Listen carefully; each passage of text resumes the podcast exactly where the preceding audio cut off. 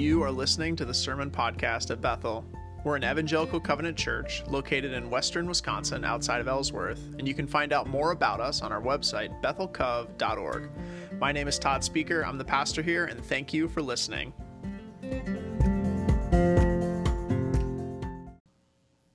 All right. Well, if you would open in your Bibles to Acts chapter 2, and we're looking at uh, just the very beginning of Acts chapter 2, verses 1 through 3. it's funny because uh, this was the uh, passage that I think Braden shared on uh, just a few, few weeks ago, kind of the later, later part of that. But at Bethel, we've been walking through, we just started walking through the book of Acts together. Um, and this, this part of Acts and the beginning of Acts is especially interesting because just like for our confirmands and our graduates, um, the disciples are standing at the end of one thing and the beginning of something else. Uh, so for, uh, for, the, for the guys uh, that we're going to hear about in just a moment, um, they just did something that they probably thought was the most important thing of their life, probably the biggest work of their life, something that was very difficult and they were at the end of, and that was following, following Jesus. They walked behind Jesus for three years, um, watched him uh, crucified and killed, watched him rise from the dead, and they were sitting at the end of something. And then uh, at the very beginning of Acts, Jesus actually leaves. He ascends into heaven and leaves all of them behind on earth, wondering what's next, uh, what's coming up. Um, something is over, that, those three years following right behind Jesus, the three years with a plan, and something new is starting and that's outlined in the book of Acts. And so, up until this point, uh, Jesus is ascended into heaven, and he gave them uh, really one, one command. He said, Wait for the Spirit. Um, and then uh, you have a, have a mission, you have something, something's coming. But for now, they've been waiting. And our, our text comes right at the end of, of waiting. And so, as we, uh, we do confirmation, at Bethel, confirmation is a two year a two year program. And you'll notice our, our students, when they come forward for the last two years, we've met regularly. They've read through um, a lot of the Old Testament, all of the New Testament. Uh, we study the, the story of Jesus together, the history of our church and the denomination, what we believe. Uh, they've asked really good questions uh, and some really crazy questions, and I'll let you imagine who asked the craziest questions in our uh, in our confirmation class. We, um, we study together, we chat together, we pray together, we serve together. Um, and the whole point of that, I, I, don't know if you know this, but uh, the point of, of confirmation is to give our young people a, a moment, an opportunity to um, claim faith for themselves. Um, uh, the, the word confirm um, in churches that baptize infants, um, when you baptize a baby, uh, the church makes promises to them. Uh, the parents make promises to raise the child up in the church. Um, and it rests on God's promises to us and His grace. But if you've ever baptized a, a, little baby, you know that the baby is not capable of making promises themselves, right? They're not capable of, of saying, Yes, I accept Jesus and what He's done for me. Well, confirmation is, is meant to be an opportunity for those uh, kids, if they were either dedicated as, as babies or if they were baptized, to confirm, uh, to confirm that faith for themselves. Uh, it's their chance to sort of make um, the promises that they didn't get to make when they were little babies being baptized. And so it's sort of the end, uh, and the, the intention really is that confirmation is, is that moment when your faith, um, it's an opportunity for your faith to be less about following the path laid out by your parents and more about your own relationship with Christ and the Holy Spirit. Um, and so, of course, um, personal conversion, right, that can happen at any time in a child's life. Uh, but, but confirmation is, is one opportunity for that. And so you'll notice in the service in just a few moments when we start, uh, our four students, they're going to stand up here uh, they're going to confess uh, publicly uh, faith in Jesus. And then they're going to kneel down there on the floor and we're going to pray over them. and, and just like um, one at a time, and just like graduation, um, our prayer on Confirmation Sunday is that this isn't the end of their relationship with Jesus. This isn't the finish line of faith, but instead the beginning of a new um, of faith, a, new phase in a life of faith, one where just like the disciples are no longer following in Jesus' literal footsteps, um, our, our students are no longer um, just following in the footsteps of mom and dad's faith or grandma's faith, um, but instead being empowered by the Holy Spirit and living uh, uh, out of their relationship with Jesus, their own relationship with Christ, um, and going wherever God takes them. And so, all of us today on, on confirmation and graduation and, and Pentecost Sunday, our, our grads and and confirmation students are standing at the end of something and at the beginning of something else. It's that key turning point. And the disciples, right, they're in the very, very similar place uh, as, as our students. So we'll take a look. Our disciples have been waiting. Something big is over, and they have no clue what's about to happen. All they know is they need to wait for the Spirit, uh, and the Spirit's going to give them power, it says. But you can go to the, the next slide there, John. Um, Acts chapter 2, verses 1 through 4. It says this On the day of Pentecost, now Pentecost was a, a Hebrew festival, a Jewish festival that brought everybody into Jerusalem. That's where that name uh, comes from. Um, they were all gathered together, all these followers of Jesus, they were gathered together in one place. And it says, Suddenly, a sound like the blowing of a violent wind came from heaven and filled the whole house where they were sitting. And they saw what seemed to be tongues of fire that separated and came to rest on each of them. All of them were filled with the Holy Spirit and began to speak in other tongues as the Spirit enabled them to do. And so, in this moment, in that building, there's uh, wind and, and fire and a miracle, right? How they're speaking. Um, and, and it's really interesting. Um, if you've never, and if you've never heard this story before, many of us have, and maybe even if you have, it seems kind of strange. Like, what is going on with this? Why are there flames of fire? Why is there wind blowing? Like, what does this have to do with, with God and the Holy Spirit? Um, but if you, if you believe the Bible, this moment in chapter 2 um, is something that um, really should just blow everybody's mind. Um, it, it's saying something uh, is happening in that house in that moment for those disciples that has, has never happened in all of, of Scripture before. Uh, because the Holy Spirit uh, it doesn't show up for the very first time in, in Acts.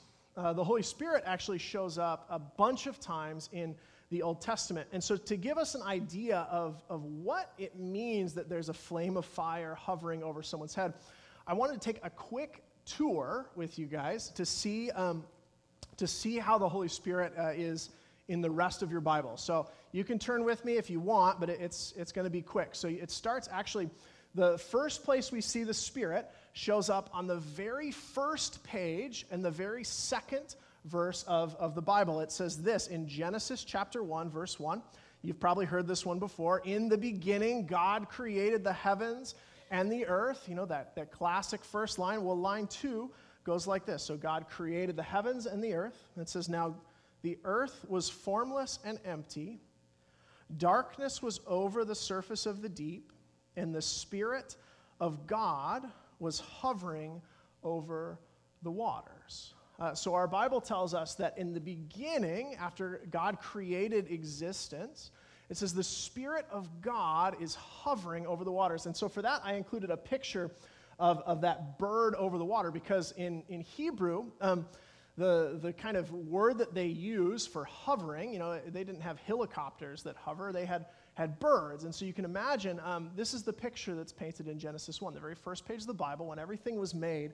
God's Spirit was there, hovering, flying over the waters like a bird. Um, so, the very first page, and, and as you read the rest of Genesis 1, uh, as God uh, calls uh, matter into existence and separates light from day and creates the animals and the earth and the land and the people, uh, we believe that the Spirit, the Holy Spirit, is involved in that creation in a very real way. It's, it's hovering over the waters.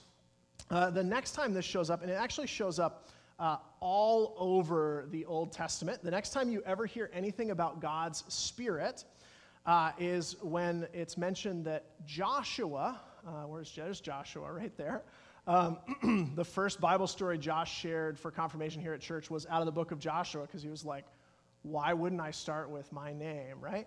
Um, so, so Joshua is said to have the spirit of leadership over him. And actually, all over the Old Testament, you see uh, this image of God's spirit hovering over people like, like a bird. So the first time, uh, it hovers over this guy named Joshua. And if you know Joshua, he's in charge of leading God's people after Moses dies and, and taking over and starting a, a nation in the promised land. So that's the second time you see the Spirit. Uh, you see the Spirit again and again in the Old Testament book of Judges. And if you've ever read Judges, it's sort of like the. Um, like the Marvel Cinematic Universe of the Bible. It's, it's all of these special heroes that are set aside by God to, to save the people. Uh, so they get like super strength, like Samson's one of the judges. You ever hear of him? Or they get uh, super wisdom. And, and each of the people in Judges that God calls to save Israel from this like really bad crisis, one at a time, uh, it says that the Spirit uh, anoints them, hovers over them in, in Judges. So, so, so far, what does the Holy Spirit do? It hovers over creation, it's active in making everything, and it also empowers people. And in the Old Testament, this only happens in, in one way. So it, it empowers Joshua for a time, it empowers the judges for a time. Later on, uh, King Saul, uh, the, it talks about God's Spirit departing him, and that means that that uh, the Spirit hovered over King Saul for a while. So there you go, a special, special person. Uh, the Spirit also, it hovers over the prophets. And if you know the Old Testament, prophets are, are not so much fortune tellers about the future, they're sort of chosen people. Uh, designed and chosen by God to bring a very unpopular message to Israel. And so God gives them the power uh, to see reality and predict what's going to happen. The prophets are said to have the Spirit hovering over them. So if you read the Old Testament, like Jesus did and his disciples did growing up, you understand that the Spirit, God's Spirit, uh, does a few things. One, it's active in creation, and two, um, it it's active in choosing a, a special person for like a special moment in history. Okay, so one of a kind moments. How are we going to take over the promised land, right? One of a kind moments. What are we going to do about this uh, enemy people that's enslaving us again? Well, God's Spirit, you know, chooses one person to do something amazing, and, and God's Spirit makes it possible. Well, the next time we see uh, God's Spirit show up is in the book of, of Luke. This is one of the next times. Uh, Luke chapter 3 verse 21 through 22. Uh, John, this guy John, is baptizing people in the Jordan River. And it says, When all the people were being baptized, Jesus was baptized too. And as he was praying, heaven was opened, and the Holy Spirit descended on him in bodily form like a dove. And it says, And a voice came from heaven and said, You are my son, whom I love. With you I am well pleased. Um, so if you'll notice that same image, right? The same uh, way that the Spirit hovers over the waters, the Spirit hovers over kings and prophets and special people for special moments in history, that same Spirit hovers over Jesus. And the people that, that wrote the Bible, the people that believe the Bible, believe that um, that Spirit is what makes it possible uh, makes creation possible. It's that spirit that makes prophecy and, and good leading and the supernatural judges possible. And we actually believe that that same Holy Spirit is active in, in Jesus' miracles, in his healings, in his teachings, in the amazing things that happen. That same Spirit. So, so if, you, if you've read the Gospels and you've read the Old Testament, this is how you understand how God's Spirit works, right? God's Spirit chooses a special person for a special time to do a special thing. But now let's take a look at Acts again, right? At Pentecost. What does it say? It says, When the day of Pentecost came, they were all together in one place, and suddenly a sound like the blowing of a violent wind. And by the way, the, the Hebrew and, and Greek words for spirit uh, can translate to wind and breath. So a big wind blows in the house, it fills the whole house where they were sitting. And they, all of Jesus' disciples, gathered. They saw what seemed to be tongues of fire that separated and came to rest on each of them. And it says something that, that the Bible doesn't say anywhere before this moment. This never happens uh, anywhere before this moment. It says, all of them were filled with the Holy Spirit and began to speak in other tongues as the Spirit enabled them. Do you see what's going on here? If the Spirit is uniquely active in creation, if the Spirit is the one that chooses prophets and priests and kings and helps them lead well, if the Spirit is what empowers Jesus' miracles, what does it say that the Spirit is now resting on all of them? Uh, it's significant. It says that God's Spirit, His presence, His leadership, His guidance, His gifts are now not just for one special person to do a special job at a special time, but for all people who follow Jesus. And, and if you stick with us this summer and you read Acts, you'll notice that that's what Acts is all about. Acts is all about what happens if instead of God choosing one special person for a special thing in a special time in a special place, what if He chose everyone? What would happen to the world, everyone who followed Him? Uh, because what happens on Pentecost, that same spirit that powered creation, that same spirit that warned the people of Israel and empowered prophets and kings, that same spirit that rested on Jesus and powered his miracles is poured out on everyone in Acts 2. And if you believe what, uh, what Scripture says, if you believe Acts 2, the reason why we even come together and worship God today in a church thousands of years later is because God poured out his Spirit on people. And that same Spirit, that same power, read the rest of the book, was far more amazing than all, any of us could ask or imagine. It was, it was far bigger than any prayer that those disciples could have prayed. It's far bigger than anything that an author could have imagined. It changed, it changed the world. And, and when I read about that spirit, that same spirit that empowered Jesus and the disciples, and that is available to us if we have faith in Christ by God's grace, when I think about that spirit, I can't help but wonder if my prayers are, are small compared to what God can do. Uh, I can't help but wonder if my problem isn't that I'm asking God for too much transformation and change in the world, but maybe not enough, right? Because if the very same power that's active in creation and in the, in, every page of the Bible is available to all of us that ought to change the things that we think God is capable of and the things that we think we're capable of if we follow God. Uh, last week um, after church, I was talking to a, a, member of this, this church, and they told me about a, a dream, uh, like an imagination they were having uh, that, that morning.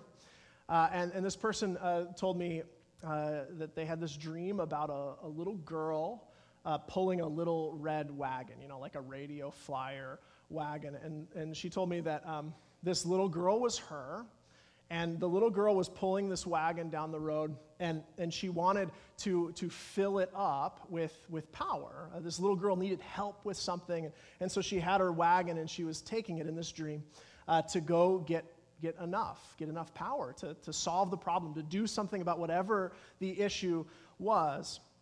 Uh, and you can put that next slide up there because it's got a nice picture of a radio flyer wagon on there. And she said, and she said, in the dream, uh, as she's pulling this wagon uh, down the road looking for power, she comes upon a like power substation. And, and in the dream, you know, it, it's, it's like sort of broken. There's like lightning bolts like flinging all over the place, like so much electricity, so much power. And as she's standing there in the dream with the wagon, she's thinking, I don't think this wagon is going to be enough for the power that I need to carry. And, and the story has just been kicking around in my brain all week because I think so often myself and, and all of us, we, we bring a, a wagon full of our prayer requests. We bring a wagon full of what we're hoping uh, we can get from God, or we think, if I can only just survive this day, if I can only just get past this difficult thing, uh, when God actually has, has a substation waiting for us. We're, we're desperate at times. I know I am at times desperate for God to give me just enough to get through the moment. Well, we kind of want, I want God to drop like a, like a car battery's worth of power in, in my wagon so I can go home and get through the day. But, but look, at, look at Acts 2. look at the rest of Acts because the same spirit that led kings and prophets and changed thousands of lives, the same spirit that brought people back from the dead, that same spirit is poured out on all believers. And I don't know about you, but that doesn't sound like car battery power to me. That sounds like something bigger than that. That sounds like a God that can change our lives and our world in a way that I simply am incapable of imagining. Amen? Amen. I think sometimes we want a God who has like enough grace to like turn a blind eye from our mistakes and, and sin. We kind of want like a wagon full of grace. Sometimes uh, maybe we want like a pail full of love from God or a glass of His power, just enough to solve today's problems, to get through. But that is not the invitation of Scripture. Uh, that's not what God is offering. He's not offering a glass of grace for us. He's not offering to look the other way. In fact, He's offering the substation. He's offering the same wind that pushes ships and sustains trade. He's offering us grace and forgiveness that is so unimaginable, there is no problem that God can't solve with it. He's offering us love that is so wide and that extends to so many that we want to say, Lord, that is too much love. He's offering us transformation in our lives, in our relationships, in our communities that is not a small, manageable change, but a 180 degree transformation, making our old selves seem like foreigners to who we are now. And I encourage you, I challenge you, I invite you, if you stick with us this summer in Acts, you'll notice uh, what God's Spirit is capable of. And I believe that if we open ourselves up to that God, that Spirit, and God's unimaginable grace because of the sacrifice and resurrection of Jesus, that we will see unimaginable change in our relationships, in our church, that we'll be given unimaginable freedom, grace, power, transformation, and life. And maybe um, you've accepted less than that uh, before at a church, you know. Um, Maybe you think uh, uh the gospel is all about um, you know, doing what you need to do to make sure God is okay with you and trying to avoid the stuff that's, that's you know, not, not the worst kind of stuff, and maybe God will sort of let, let things slide. Um, but, but God, He wants more for us than that. He wants more for me than that, and He wants more for you than that. We are invited to confess everything about us that falls short. We're invited to embrace our failure, our weakness, and our brokenness, and accept God's grace, His forgiveness, and His strength that is far better than whatever it is that we can gin up on our own because God has pursued you since before you were born. We have a God who follows after us with his grace, drawing us in to save us. Who's followed us before we could have possibly imagined following him. And we're invited to simply look at the God of that substation, that spirit, and say, Yes, Lord, I accept. Give me what you have for me, and you'll find that your life is transformed. You'll find that you have resurrection to look forward to. You'll find that not only will someday you go to heaven when you die, that God will bring heaven into your relationships, your communities, and your families. And so today, as our students uh, stand up here in just a minute, and they confirm their faith as they recite the creed that uh, Christians have said for 2,000 years, and you recite it with them as they share a little snippet of their own faith story, as they claim formally before God and this church the faith that they were born into uh, as their own. Uh, we'll finish our service by praying a blessing over them and, and we'll, it'll be really fun. I'll invite, uh, you know, this time probably, normally we just have the whole crowd up here, and, and maybe there'll be some of that, but we'll invite their families and their friends and whoever they've talked to to come lay hands on them. And, and you out in the pews, I'll have you hold your, your hands out, and we're going to pray for them. And as we do, we're going to pray that God would fill them up with that same spirit in Acts 2, that same presence and that the same God who hovered over creation, kings, and Jesus himself would fill them up and fill up all who accept Christ. That's, that's what we're doing. That's what Pentecost is about. That's what that banner means when it says, catch the Spirit. It's dangerous to pray that. Because when we do this, when the Spirit shows up, it's always bigger than we imagine, but it is good. Amen? Amen. Pray with me. Lord, so often we want to settle for a little of you. A little of your spirit, a little of your presence, a little of your grace, a little of your help. But we know that you want more than that for us. And so we confess to you our failures. We admit we don't have the strength it takes to be who you've made us to be.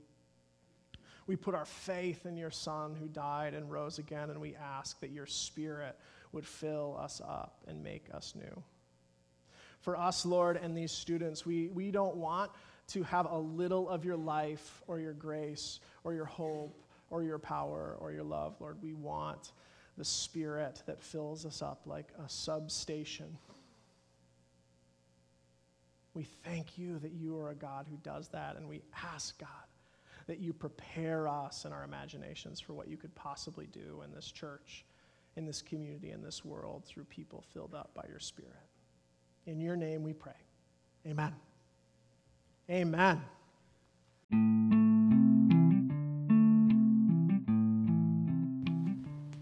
Thanks for joining us. You can find out more about our church, our live stream, and our in person services at bethelcov.org. Thanks and have a great week.